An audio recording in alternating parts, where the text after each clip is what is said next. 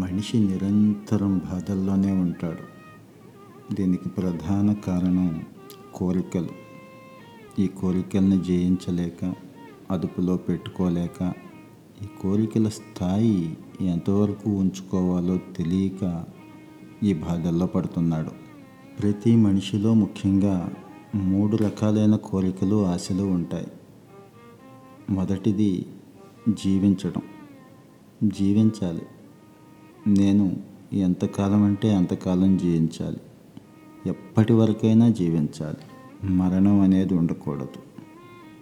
ఇక రెండవది సంపాదన. సంపాదించాలి, విపరీతంగా సంపాదించాలి, వేలు, లక్షలు, కోట్లు, ఇంకా దీనికి అంతే ఉండకూడదు.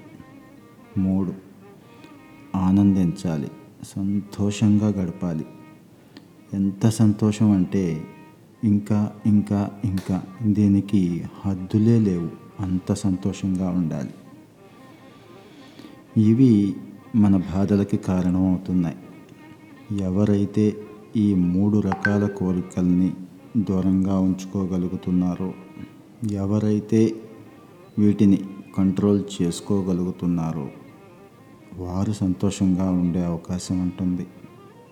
మనిషి మొదటి నుంచి తాను ఉన్న స్థితిలో రాజీ పడలేక ఇంకా దేనికోసమో ఆరాటపడతాడు, దేనికోసమో తపన పడుతూ చుట్టూ నలుగురిని సంపాదించుకోలేడు, తన్ను తాను గెలుచుకోలేడు. కానీ అనంతాన్ని జయించాలన్న కోరికే మనిషి ఎన్ని బాధలకి కారణం అవుతోంది. ప్రఖ్యాత తత్వవేత్త జిడ్డు కృష్ణమూర్తి ఒక మాట అంటాడు, మీరు ఇంకా 1 గంట మాత్రమే బతుకుతారని ముందుగా తెలుసుంటే ఎలా బతుకుతారు, ఎలా ఆలోచిస్తారు? ఆ ఆలోచన విధానంలోనే, ఆ బ్రతికే విధానంలోనే రోజంతా, నెలంతా, సంవత్సరం అంతా, వీలైతే బ్రతుకున్న కాలమంతా కూడా బ్రతకండి. అంతకు మించిన గొప్ప జీవితం ఉండదు అంటాడు ఆయన. మరి ఇదే విషయం సాధారణంగా మనకు తెలుసుంటే మనమేం చేస్తాం? 1 గంటలోపే చచ్చిపోతాం అనే నిజం తెలిసిన మరుక్షణమే మనకు సంబంధించిన ఆస్తిపాస్తులన్నీ కూడా ఏమైపోతాయో అని బెంగపెట్టుకొని ఎవరి పేరును రాయాలి, ఎవరికి ఇవ్వాలి అని ఆలోచన చేస్తాం. అరే, ఇదంతా చేయటానికి 1 గంట సమయమే దొరికిందే అని మళ్ళీ బాధపడతాం. ఏదో చేయాలి, ఏదో సాధించాలి, ఎలాగో బతకాలి అనే తపనలో రోజు విలువైన సమయాన్ని వృధా చేసేస్తున్నాం. కానీ నిజంగా ప్రతి నిమిషం, ప్రతి గంట మనం ఎక్కడికి చేరాలనుకుంటున్నామో అక్కడికి చేరే దిశగా అడుగులు వేస్తున్నామా అనేది మాత్రం ఆలోచించాం. పశుపక్షాదులు కూడా ఎంతో సహజంగా జీవిస్తూ ఉంటాయి.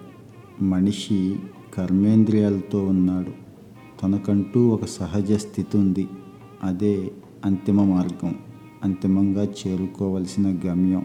దానికోసం ప్రయత్నం చేయటం లేదు.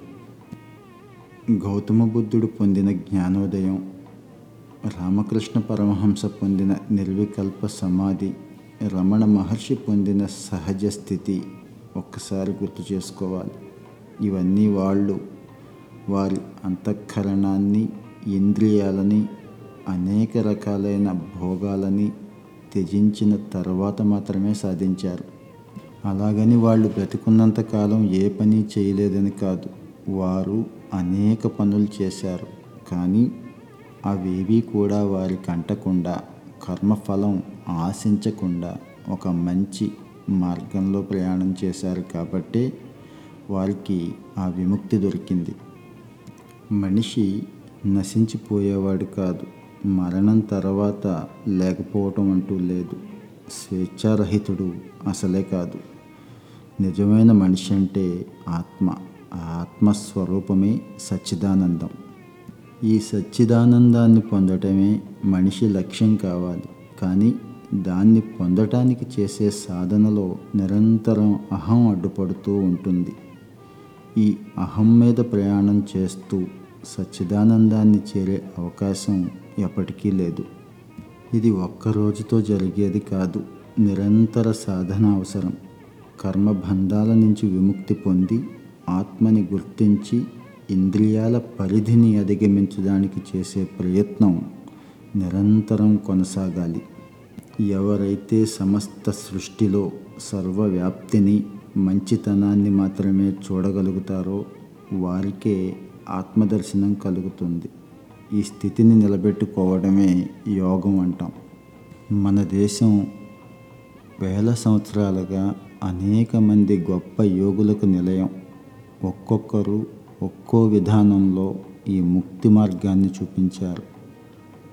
ఏ ముక్తి మార్గం ఎంచుకున్నా ముందు మనకు మనం ప్యూరిఫై అయ్యి మనల్ని మనం తెలుసుకొని లోకంలో అంతటా అన్నిటా మంచిని చూడగలిగే తత్వం వచ్చినప్పుడు మాత్రమే ఈ సాధన సాధ్యం అవుతుంది.